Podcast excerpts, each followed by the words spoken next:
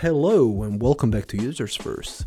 I'm Alessio Ferracuti, UX designer and podcast host at Users First, and this is a recorded message from the future. Yeah, you guessed it, that's right, I'm in 2022, and I just added this short audio in the episode because I want to let you know that the episode you're about to listen belongs to the old season of the podcast. However, if you want to listen to shorter, better audio quality podcasts and a way better intro, skip to the new area and start listening to the episodes that have the new graphics. A little bit about myself if you don't know anything. I began studying UX design in 2019. Starting out, believe me, wasn't easy, and after a few months of studying, reading books, and networking, grinding really hard, I landed my first role in UX and decided to open a podcast and a blog to share actually my own experiences so far and, and from the experts that I've been talking to as well. Man, since my first role, I've been learning so much from the smartest people in the field, and now I've been handling successfully my career. And I want to help you too, so I can teach you the ropes, become confident in UX, land the dreams role in tech that you've been dreaming about for all these years. And my job is gonna be simply to inspire you and bring the most experienced guests on the podcast for you. If you want to build your network, improve your UX skills in a fun way, and learn about job opportunities, Join our Discord channel, it's free, and I post UX quizzes there, and even have giveaways for you. I mean, uh, for the winners of the podcast, we have leaderboards and levels for the people who engage the most. And you know, when you are in the top of the leaderboard and win the quizzes, not only you're given a shout out in my episodes to show you like my full appreciation, but you'll also receive gifts from me. And to the ones that reach the highest level, I will even be sharing the secret sauces with you of my career and give you access to my personal UX playbook and the books that influenced me the most in my career. Please don't join in too many, or I will literally go broke if I send gifts to everybody. Damn, just kidding. Go check it out for real. And you know, if you want to help me pay off my expenses for the podcast, you can join our Patreon channel. And, or, you know, if you don't want to join Patreon, you can even uh, offer me a, a, cheap coffee every month. You can access all of these from my website. It's usersfirstpodcast.com. Hey, enjoy my oldest episodes. Peace out now. Bye.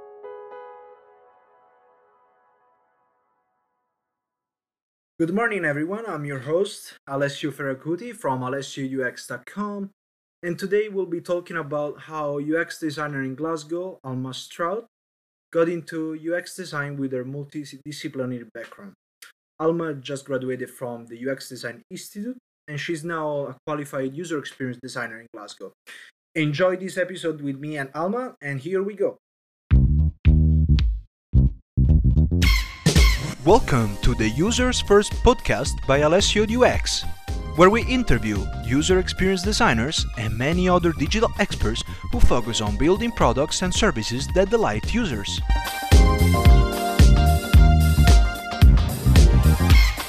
And what is the number one rule of every product or business? It's that users always come first. Oh, oh, oh. oh.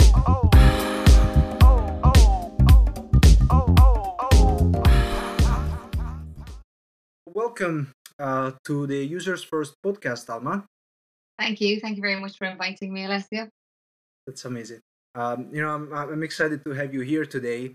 Um, for, for the ones who don't know, I and Alma uh, have known each other since 2019 and studied user experience design at the same uh, UX Design Institute online.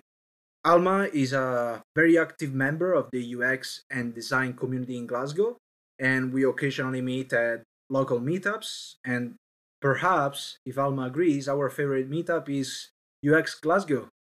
Uh, agree with that 100% yeah yes yes um, if you don't know what ux glasgow is uh, ux glasgow is a monthly meetup in the city of glasgow where professionals and students talk about user experience designer uh, user experience design and user research while having a nice ice cold beer so if you happen to be in the city uh, definitely check it out and please send me a message and you know I would love to introduce you to um, UX Glasgow.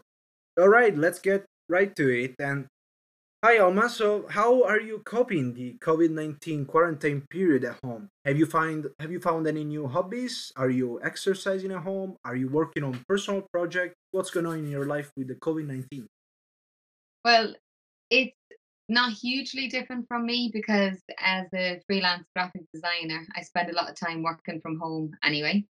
Um, so that aspect is very similar. It's what I'm used to. I'm set up. I'm able to do that, luckily.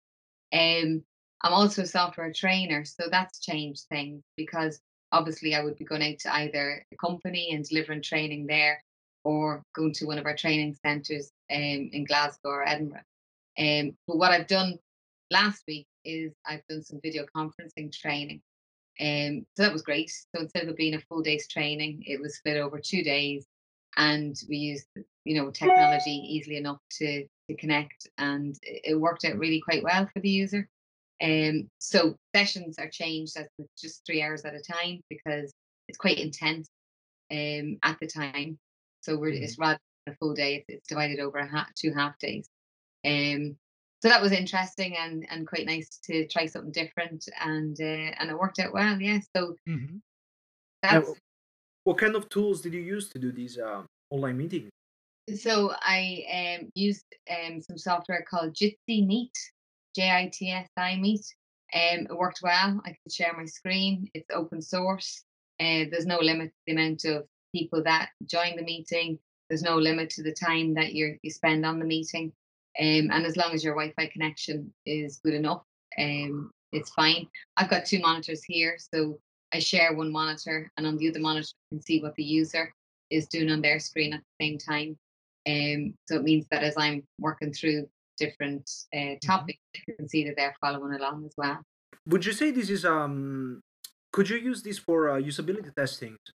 Yeah, I, I really think that you could. Yeah, you could. Mm-hmm. You could what what is what is the name of the of the application again?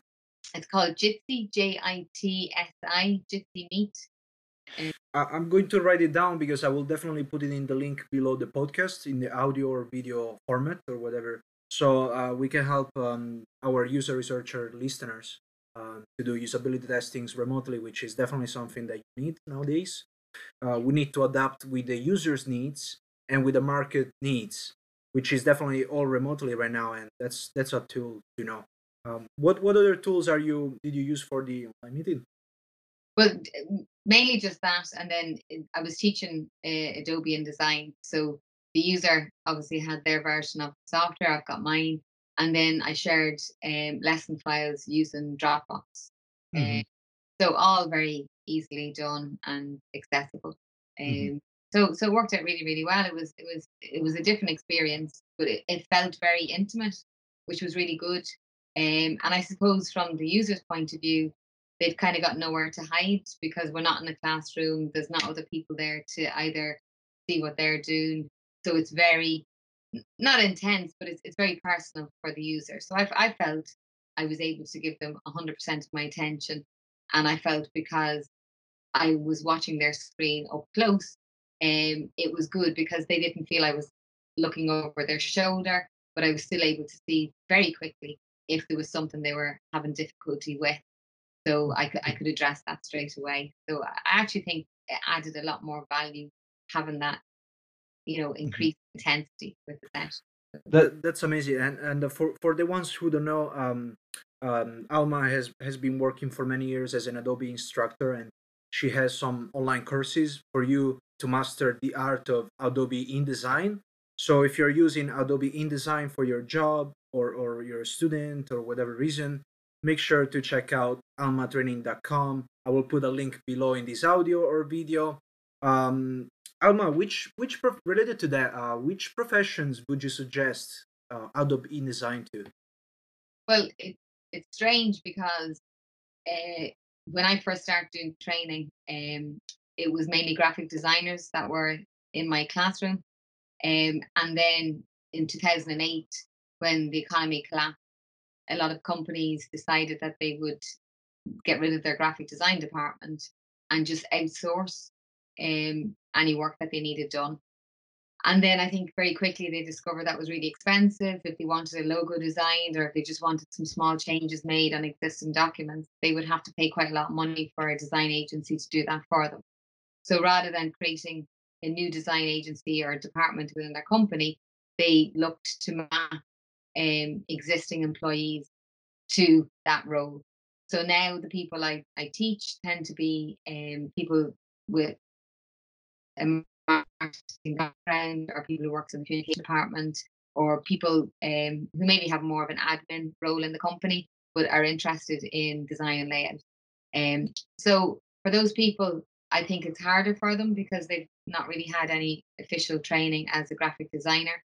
Um, but now I'm used to teaching people in that way. So it means that you you really structure your terminology that you're using and assume that they don't automatically know a lot of phrases that you would uh, know if you're a graphic designer who came from a kind of print background. Um, so at this mm. stage, I've been doing that since 2009. So I'm, I'm well used to. Um, I, I always make sure I know who is attending my course before I teach it. Although it's structured similarly, I always make sure I know who it is that I'm teaching to. So I, I know that level um, and, and what, what information they already come to the course with. I love that. And, and, you know, that's exactly the whole core of these uh, podcasts that users always come first. Uh, before you design, before you actually think of a product that you want to sell, think about your users first. Think about who you're designing for. Think think about who you're giving those the, that product to. Think about who who's gonna use your product, and you know that's that's the most important thing. And and that's why I'm making this podcast because I want everybody to realize that first you need to understand and empathize the people that are going to be using your product, and then you can actually focus on the product itself. So that that's amazing, and thank you so much on that. Um, by the way, related related to the print, um, um, the print things that you were talking about for Adobe InDesign. I myself I studied graphic design about ten years ago when I was in, when I was in high school. I was a young fella. I'm, I still yeah I still am by the way. And uh, but I was even younger. Uh, I studied graphic design since I was uh, 13 to when I was 19, 18. And I will use I was using Adobe Adobe InDesign like all the time, flyers and this and that and ebooks and books and uh, so uh, I, I remember long time ago, like 10 years ago when I was using it, it was a little harder, but now it's way easier. You can just like drag and drop and, and put things real easy. But at the time it was a bit of a nightmare. And uh, you know that that's exciting. So definitely check it out. Check check out almatraining.com for Adobe InDesign. It's a difficult application, and you definitely help with that. So make sure to check it out. Um, Alma, you you had a lot of interesting uh, backgrounds. Um, you know, would you like to tell us a bit about that before you step into user experience design? What kind of work have you done?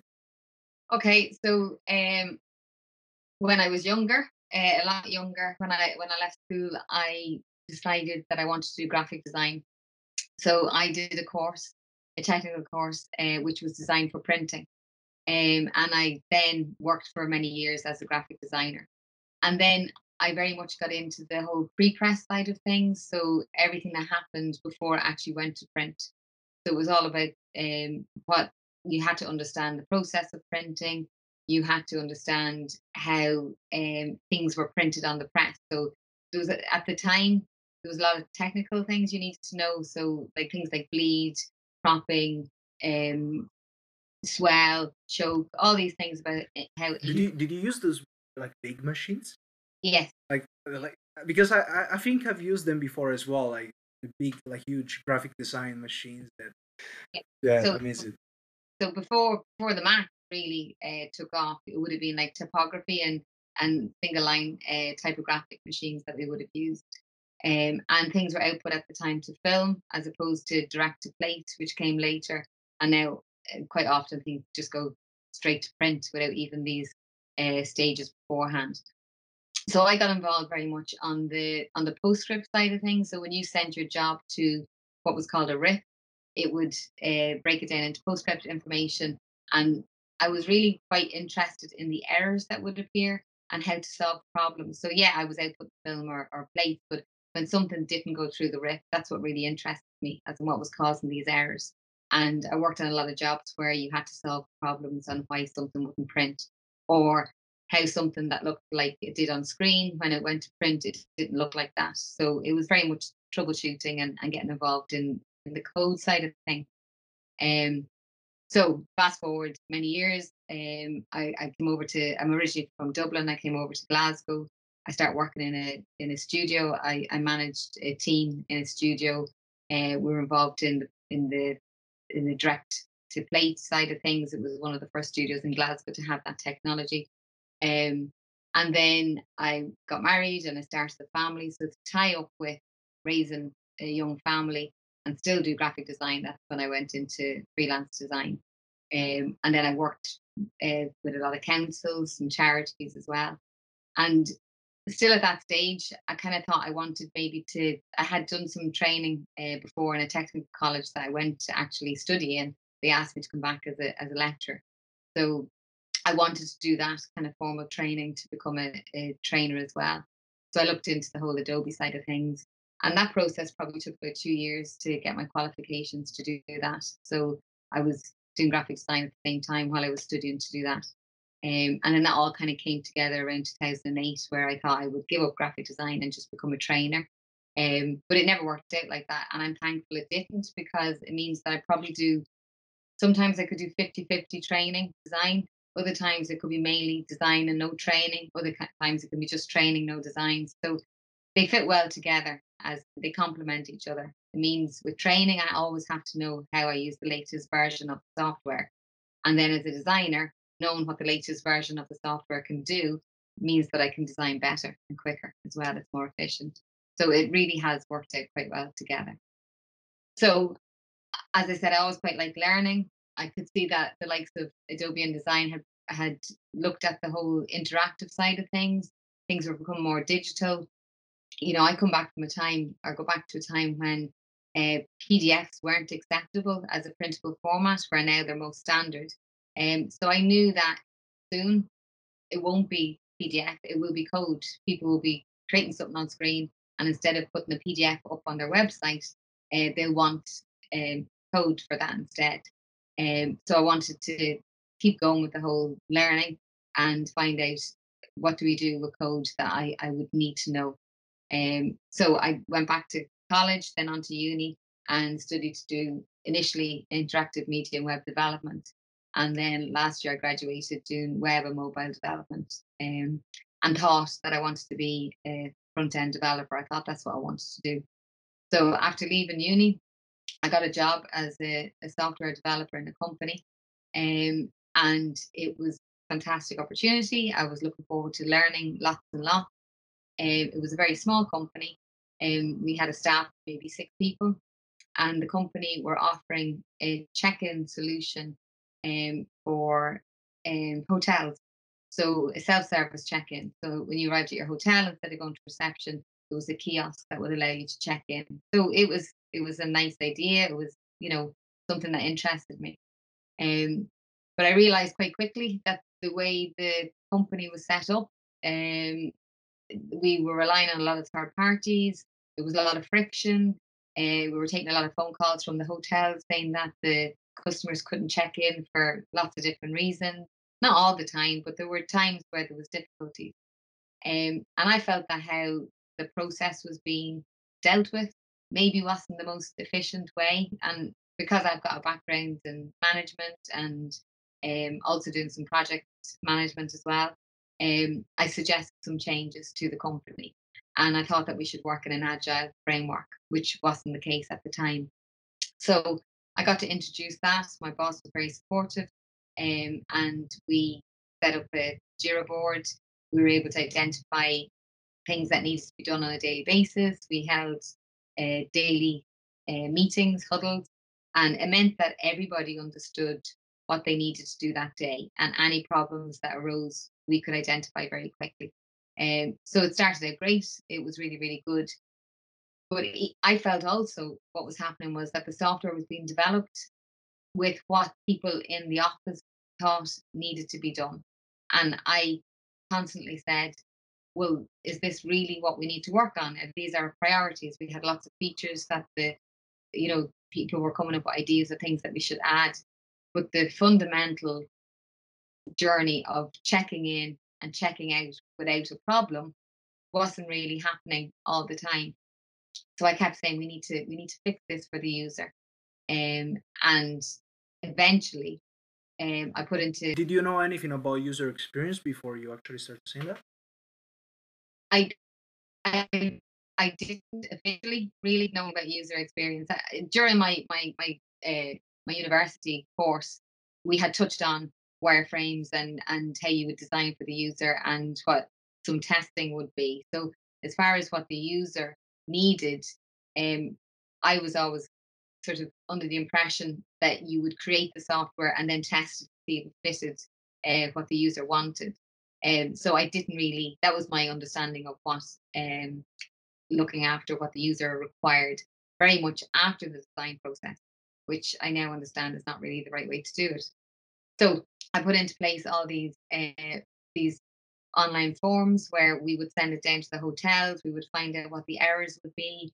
We would find out what they what the goals of the users were um, and any issues that they were having um, trying to achieve those goals. So checking in, you know, making a payment and getting your key to your room and then checking out successfully, that's what needed to happen. And then trying to understand why that process wasn't working for different users at the time because there would be lots of different people that would be checking in. And it was only through creating this um, this kind of process I was able to get the, the company was able to gather the data on what the issues were. And also really what were the features that now I know are edge cases that we really didn't need to prioritize, that there was there was user journeys there that should have been the main focus of of um, of what we needed to fix. I felt a lot of the time the it, we were very reactionary. Something wasn't working, we would fix it straight away. But wasn't necessarily how we should spend our time efficiently. So um, so that made me look into the whole um, user experience and, and, and kind of research how we could do this more um, efficiently.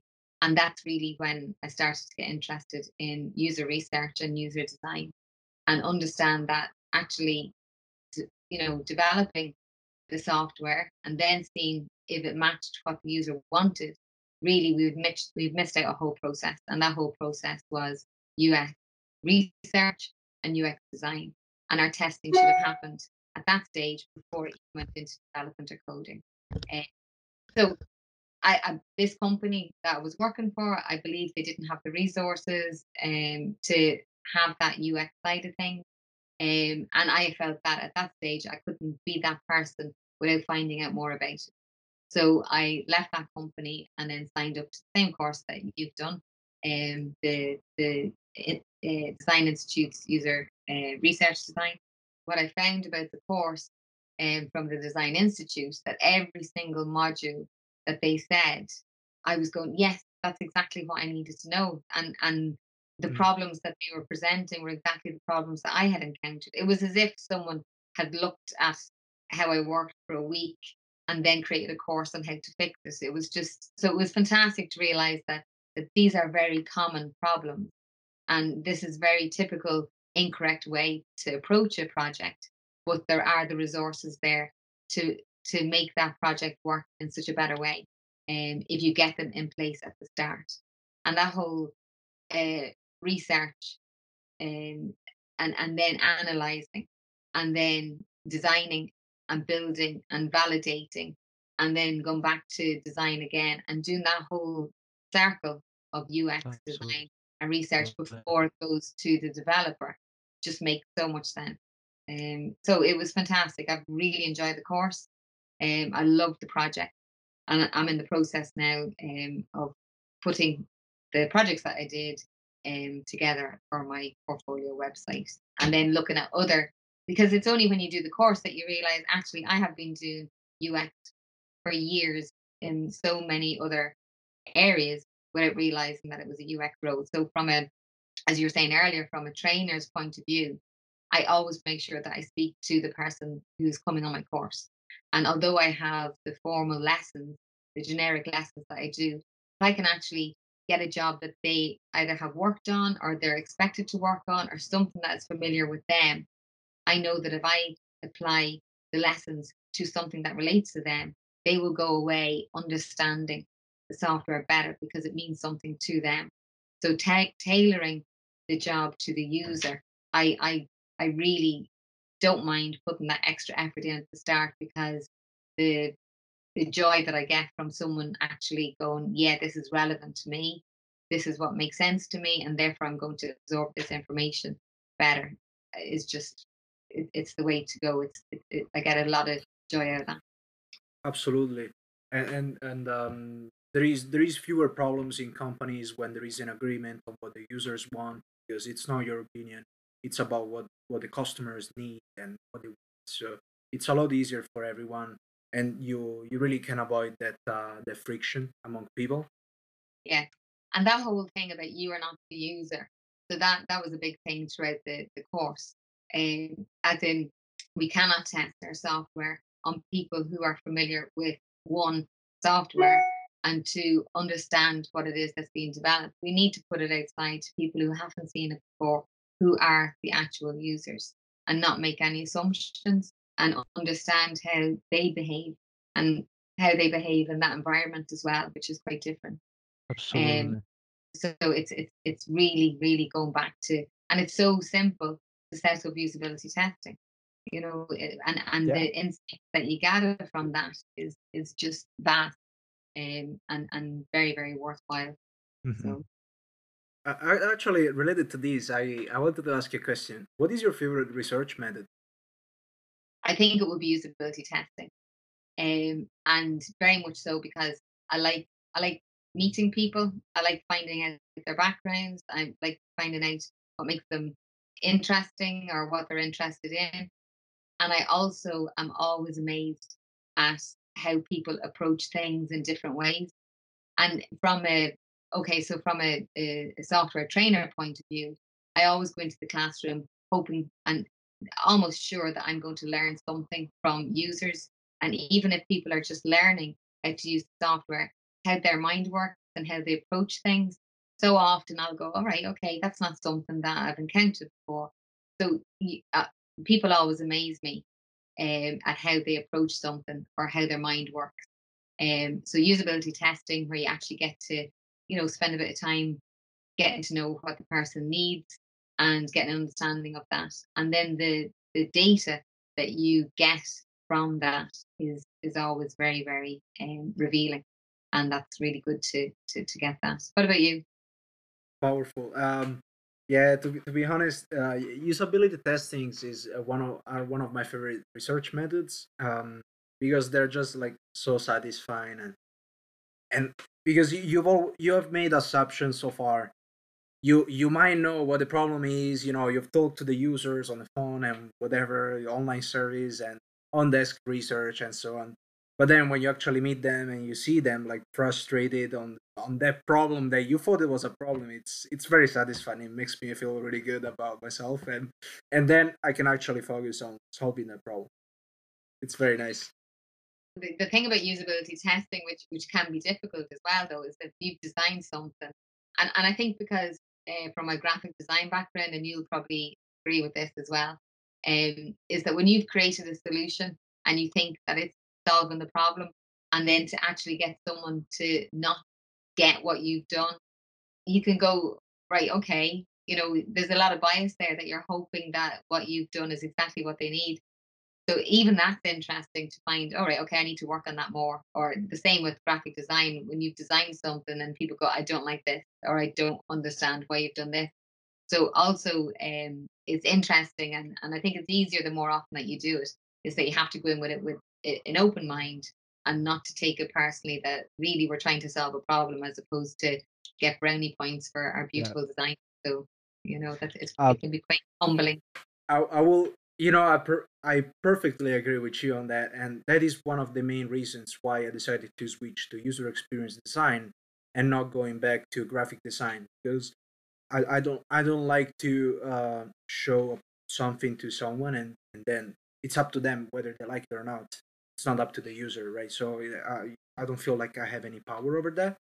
But uh, anyway, y- yesterday, uh, yesterday I was working with um, uh, with um, graphic designer that he's helping me making the podcast covers for for uh, users first by Alessio UX and and uh, it happens that we have a, a group of friends um, um, we have we have a group of friends on WhatsApp like a like a, a group chat together and I posted a few of the podcast covers just to make them see uh, like what they think about it, and you know, I told them like um, record record your voice and tell me what's your thoughts on these. Why do you think these colors are like that, and, and so on. And then my graphic designer friends he he texted everybody saying like what are you what are you doing? What are you saying? Why are you thinking it's like this? And i told him shut up. Let them speak you know like and he was like no but this is nicer. He's a graphic designer right i'm a ux designer i let everybody speak but you know he he didn't agree on that so that's that's exactly what you were talking about that's yeah. that's the mindset right there and you know you should do some, some a-b testing with your covers and see how many people click on one co- one cover uh, over another cover. So that would be a good way to uh, to test see which. Yeah, that would be. Um, you know, um, do you feel that uh, thanks to your past experiences as a graphic designer, software developer, uh, do you think thanks to those that background, also as a trainer, are you a better UX designer? I think I think it definitely complements the role of a UX designer. Um, from I think communication is really important when you're you're you're in a role, a UX role. Um so and also understanding what needs to be solved. So from a graphic designer, you would always have to understand the client brief and to interpret what they want.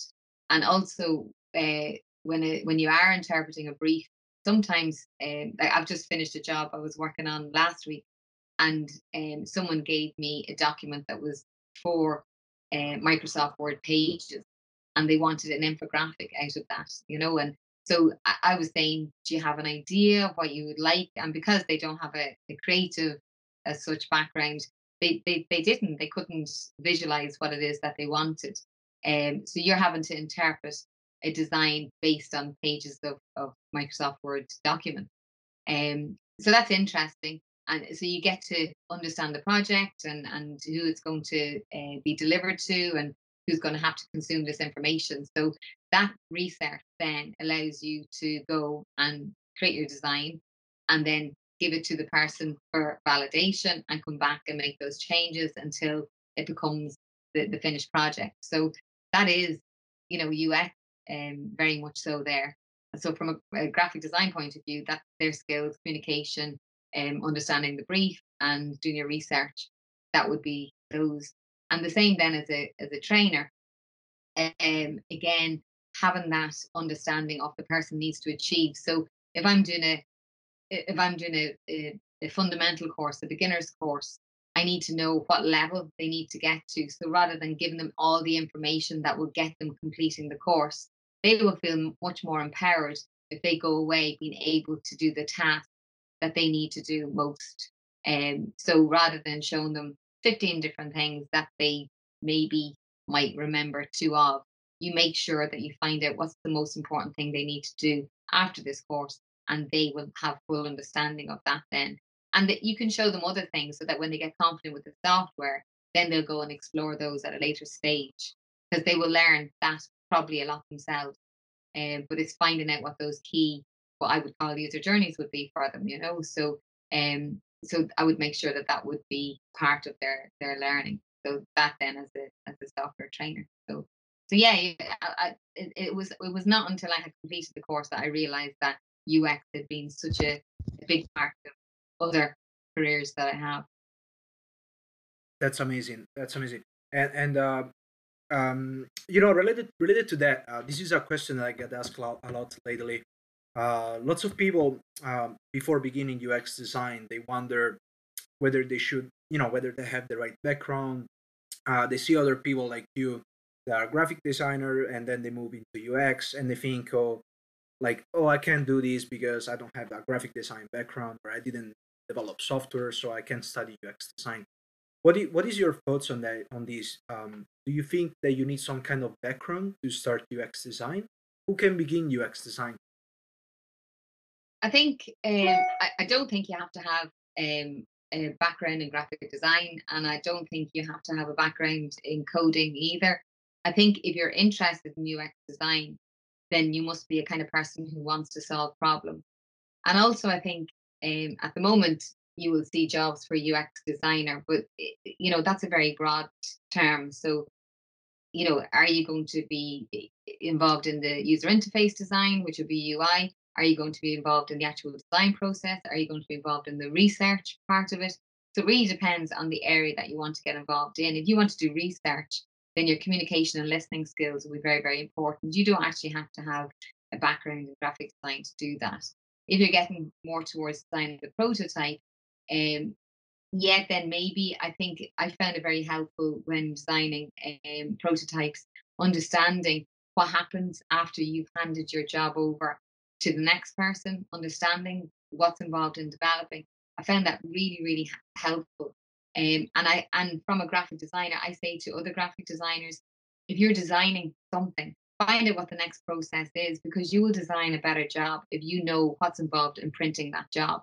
And I would say that from a, a, a UX designer, if you know what's involved in the developing after you've done that design, you will design in a different way. So it will be less complicated it will be visually nicer. You know how long it's going to take to do something, and even even knowing, like for example, input types that you know that you can optimize your your forms so that when when someone clicks on a field, the type of keyboard that appears on on the mobile app is optimized for telephone numbers or for postcodes and things like validation. You've got an understanding of of how things validate, how you can change your validation so immediately you're not getting an error sign you know allow all the prompts to the user um, to fill in a form that's causing less friction for them. If you've got an understanding of coding that would help i think but not necessarily necessary.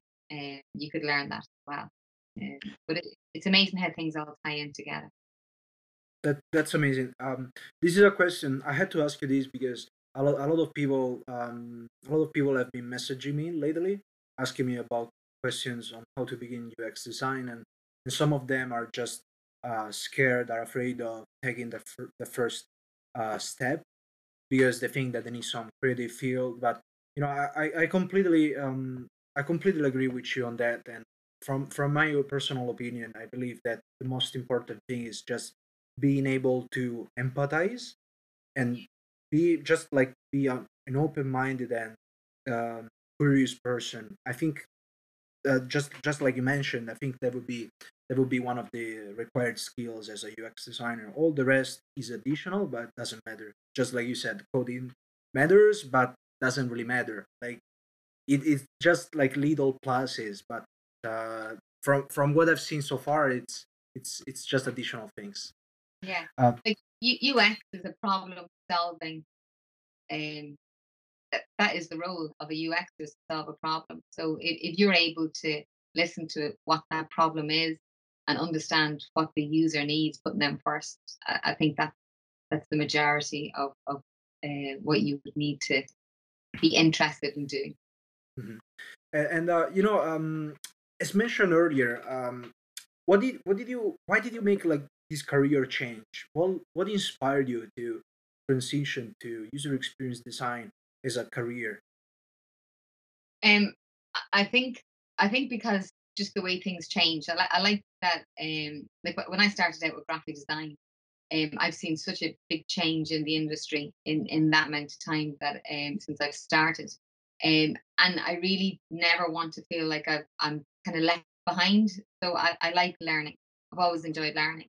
Um, and as I said, that I could see that things were going towards more the coding side Whereas before, um, like if you look at a graphic design uh, role now being advertised, they will look for things like HTML, CSS, and they might mention UI um, as well.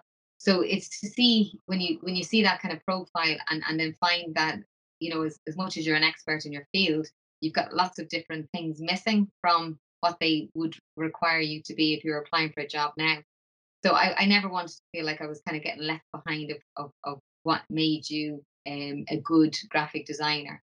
So when I got in, when I start looking at the whole coding side of things, um, I thought, right, okay, well, let's take it to a, maybe a different step and just have a few more kind of. I, I like the idea that I could design, and and I, it was unusual that you would have a designer who knew coding. So I like the fact that I could code and design. I thought that would be a really, really strong position to and that's why I decided to do um, coding. And then when I get into coding, um, I thought, right, okay, it's interesting. I enjoy doing it, but I was very frustrated that the the user wasn't being considered at the d- developing side of things, and that's when I started looking into into UX. And and as much as coding was interesting, I find the the role of a UX designer just really really exciting. Um, so I would be very passionate about a UX role where I would probably not be so passionate about actually developing something. Hmm. It's not it's not for everyone. Um, some people just like interacting with the computer. Some other people would rather interacting with uh, with users and empathize with them because I'm I'm the same. And um, you know, as, as mentioned earlier, um, so you, you mentioned the UX Design Institute, uh, which is the same course that we have taken. Would you you know you, you, you mentioned what you've learned. Would you would you suggest it to other people? What would you say to other people that are starting in ux um there there is a lot of um there's a lot of free courses out there. Uh, youtube is fantastic. Your own um stuff that you're doing Alessio, like the, the, there's so that's what i found about ux people is that and and the same with the the ux uh, glasgow group people are so inviting and they want you to learn things and they want you to know things and and it seems like it's such a collaborative and helpful um, group of people. So there's a huge wealth of knowledge out there. And um, so i would say to people have a look at what's available um, open source free um, and, and youtube videos and things like that. Um, but i think if you are want to be taken seriously and for companies to actually consider you as a ux person then having that um, you know, that kind of qualification behind you probably does open more doors. Um, but rather than jumping into that, maybe see if it's for you and, and get an understanding of what UX actually is. That's what I did. I, I did quite a few um, online courses um, and looked at quite a lot of stuff online for committing. And also, I did a lot of research to find out if actually the Design Institute's course was of the proper value and and all I saw was good reviews. So um, that really encouraged me. And even when I approached them about the course, it wasn't a hard sell. They were very, very, um, you know, very, very generous with their time and making sure that it was the right course to to take before I went for it as well. So um, so yeah, I'm I'm I would recommend that course hugely, but I would make sure that this is what I want to do before I did the course. Right, uh, amazing and and um, you know i know that right now you're working on your portfolio. Uh, i wanted to ask you how many projects are you working on? I know you're working on multiple projects and and um, how many projects is it? So at the moment i am work well i've just finished a big project on on um, friday so that's one out of the way.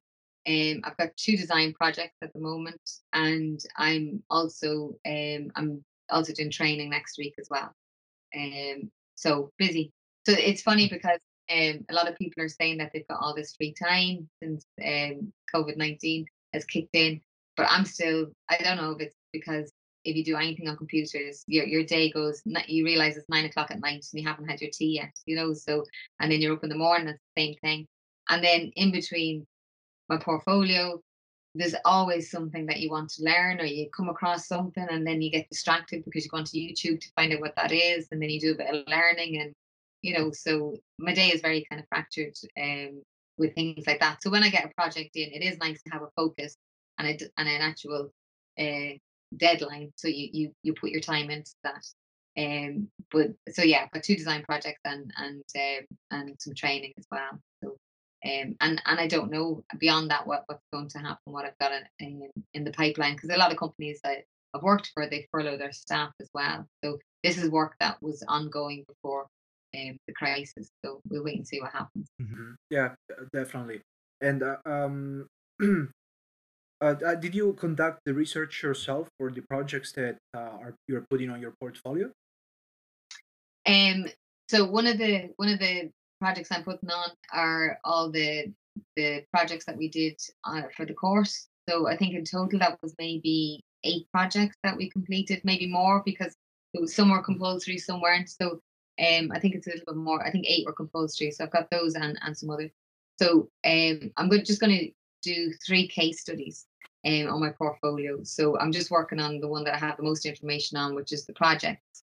um, because we did those to such a, you know, sort of a, a deep level um, with, with, regards to research and design. So it's nice to have all those um, disciplines there.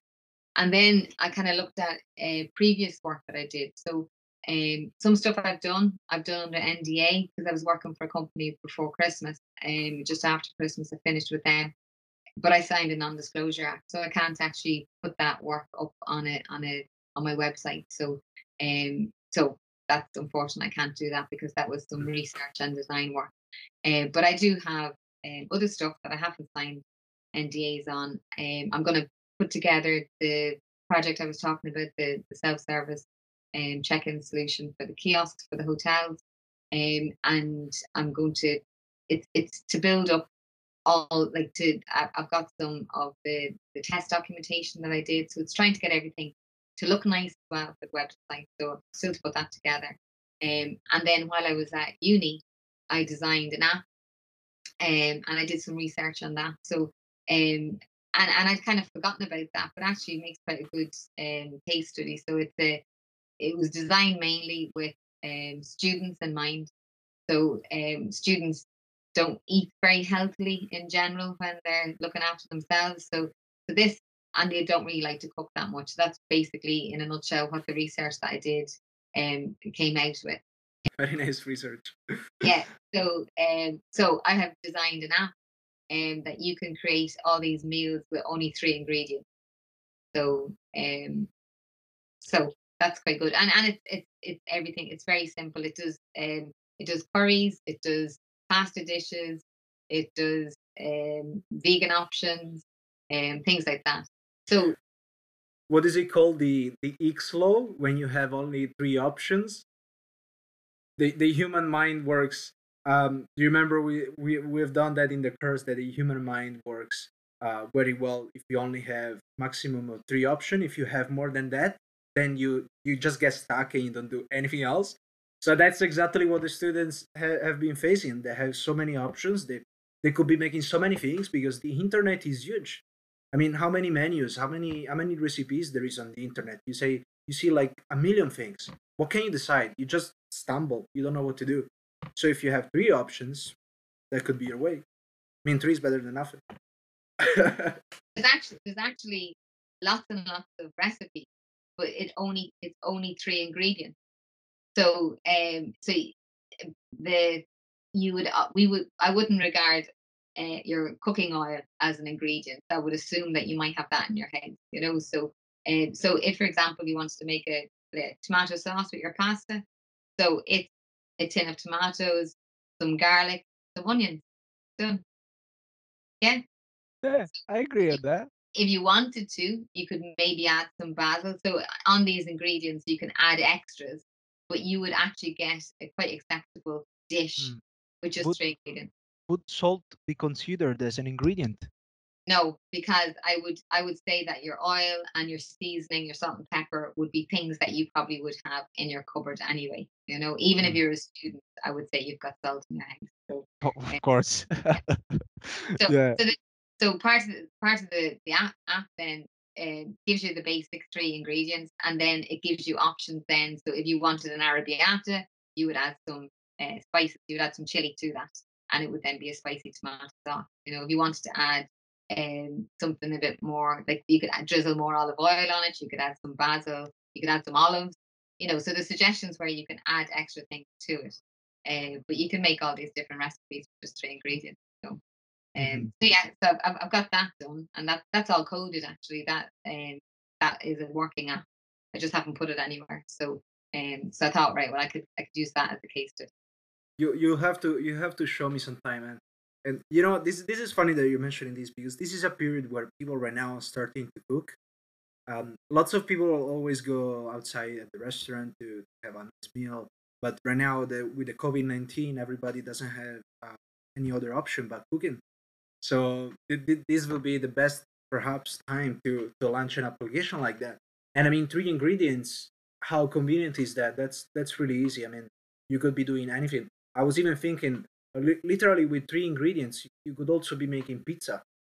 Um, with no ingredients on top, just the pizza itself. But That's yeah. I know it's, it's it's not the pizza that your granny would make, you know. but oh no no. The, I think I think uh, yeah, you need a, a few more ingredients, and I don't think people have the patience to do that. but uh, yeah, I mean, it, it's great. Cooking is great. Um, to be honest, uh, related to design, I tend I try to cook a lot because it really helps helps my creativity. Um, it satisfies me um, uh, in my productivity at work. It makes me more happy generally.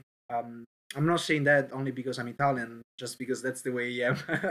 because uh, you know, I, it's it's it's well known that Italian people enjoy food more than others, but uh, helps me with my work and uh, with the with the way I I think.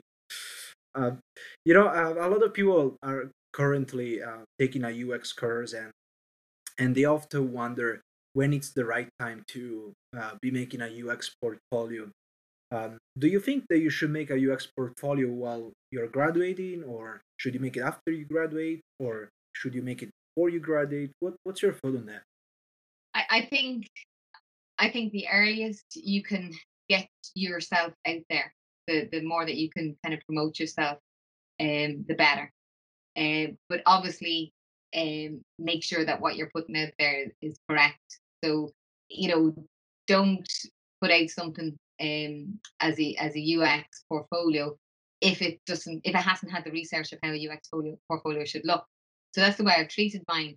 Um, I think beforehand, what I was doing was I was using a templated based um, websites to upload your work, but I was never really happy with how they were laid out. So the reason why my portfolio has taken so long for me to actually get it online is is I actually treated my portfolio as a project. So I did my sketches, um, I did my you know my, my paper sketches, um, and and did some designs and worked with it, and then tried to actually put content within that, see how it would work.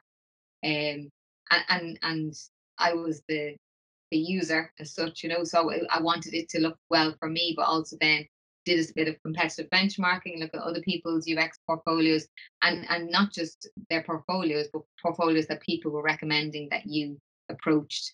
Um, so even from a visual way is one way, but even their content and to get across that whole ability to solve a problem.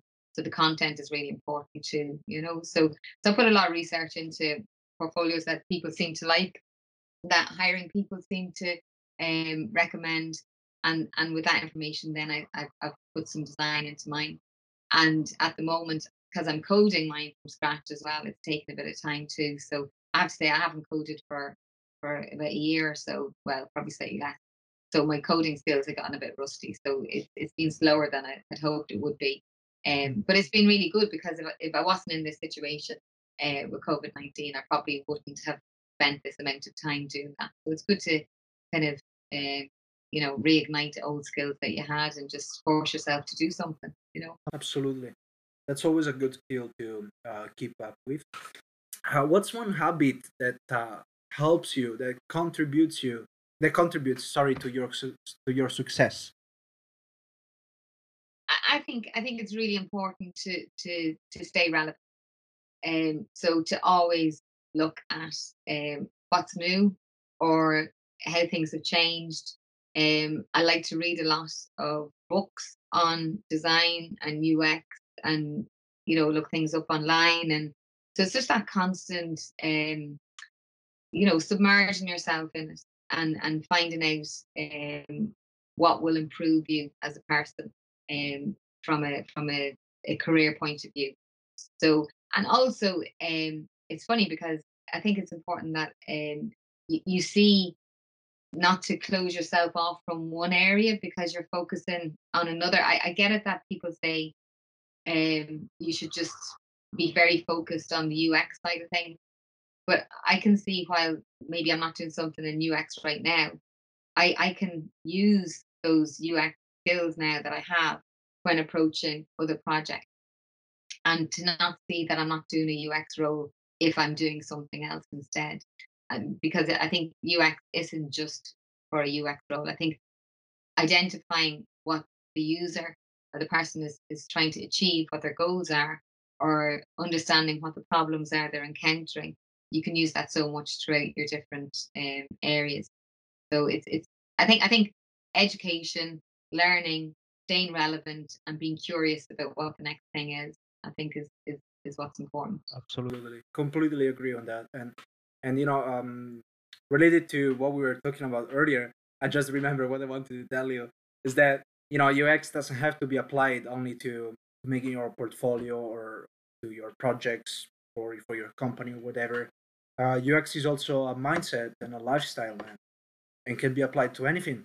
Uh, say that you have a problem, you know, in, in your life and you're not happy.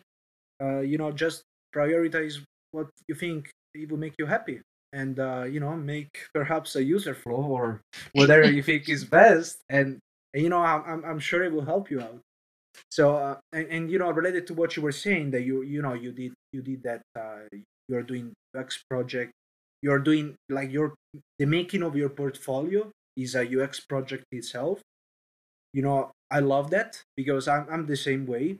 Uh, right now with the making of the podcast i'm taking um, you know we're going to be sharing on the site all the research and the insights of the uh, podcast that we did because to choose the covers we involved users. To choose the name of the podcast we involved users. Um, we, we make users listen to the podcast. We get we get their feedback and so on.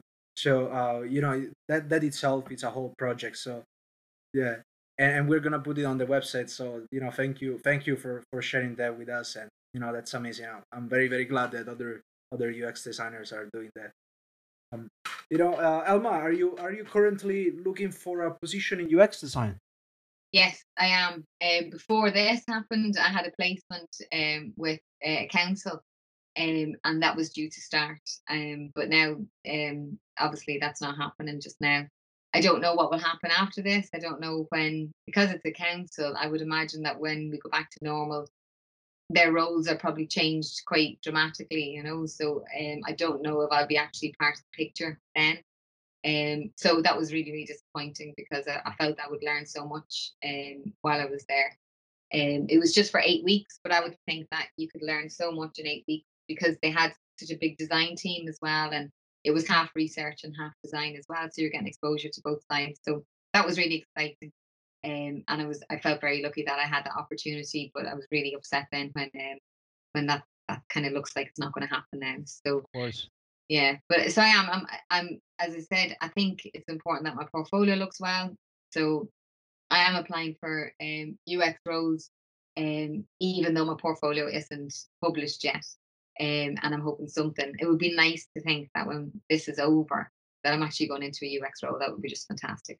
Mm-hmm and, and you know a, a, lot of people right now are in the same position where I, I was talking to another person the other day and she was telling me that uh, right before this a week prior she had an interview and they were going to offer her a job position and, and then after a week you know obviously everything just know didn't work out anymore and she was and, and she was pretty sad about it because uh, you know like if it happened only a month prior now she would she would have a job and an income and Instead, right now she's home, just waiting for the next job position. And and uh, you know, um, I, I, believe I believe this is a tragedy, but uh, uh, you know, if you um, this is um, to our listeners, you, you know, if you are struggling with work and and uh, you can't find any UX job at the moment, and uh, you're on LinkedIn or Indeed.com struggling, uh, remember that people are always looking for uh, remote UX designers as well, and and you can also work remotely.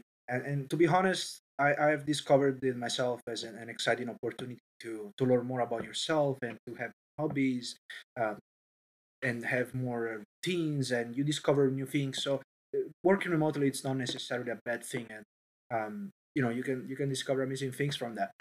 Yeah that's true it's true it, it, it's amazing how um, i think ux will change because of all this um, and i think definitely usability testing um, whereas before it felt necessary to have people in the room and observe them while they were actually sitting in the same room as you. But I think now remote UX uh, usability testing will be will be will be big, and I think it'll be weighted. We did um, we did an interview with um, a service designer mm-hmm. um, last week um, as part of the the startup scene that Bobby King is organised, um, and she was saying that she believes that uh, remote usability testing will be regarded as important as face-to-face usability testing. Um, and also the positive that's come out of that is that you've got availability to so many more users. Whereas if you were organising face-to-face usability testing, there's quite a lot involved. Get people into a room and set it up that way. Whereas now you can actually spread that testing far and wide, and you know instead of it being ten people, what's stopping it being twice that or more? You know, so um, so the value there is is really important that it's it's it's we're aware that that's the case. And I think now that people, I think before people were used to Zoom meetings like we are now, or you know uh, Microsoft Teams, or all these different ways to engage with people. People didn't necessarily see it as um, as an important um, way of doing testing. Where I think now that the technology is there, people are used to it. It'll definitely be more valuable. Mm-hmm. completely uh, agree with that. And um, Alma, how can our listeners get a hold of you if they wanted to? What's the best way they can get in touch with you? Well, it depends what they would want to do. So if they were looking for training, uh, my website, which is uh, almatraining.com, um, and from there you can contact me. All my contact information is there, telephone numbers and email address. Um, so that's probably the, the easiest way. And then hopefully in the next week or so, my portfolio will be published and all my contact information is there too. So that would be the ideal. Wonderful. Wonderful, Alma. Thank you so much. So I, w- I will put I will put that in the description. Is that all the contact information that the people need to contact you? Yeah, I'm also on LinkedIn, as all good people are. So. Okay, amazing. So uh, thank Thank you, thank you again for listening to my podcast today. I really, um, I really appreciated the time that you took to listen to this podcast, and uh, please let me know whether you enjoyed it or not. Uh, you can check my, some of my social media. I'm on um, Instagram at um, alessio.ux and I'm also on Twitter uh, under the name of alessio.uxt. You can check you can check some of the other podcast series at my uh, website alessio.ux.com slash podcast where I have my uh, SoundCloud podcast and Spotify podcast featured with also some of the research shared that we did behind the psychology of podcast users. I really hope you enjoyed this episode and for now I'm going to have dinner. Have a great night or have a great day.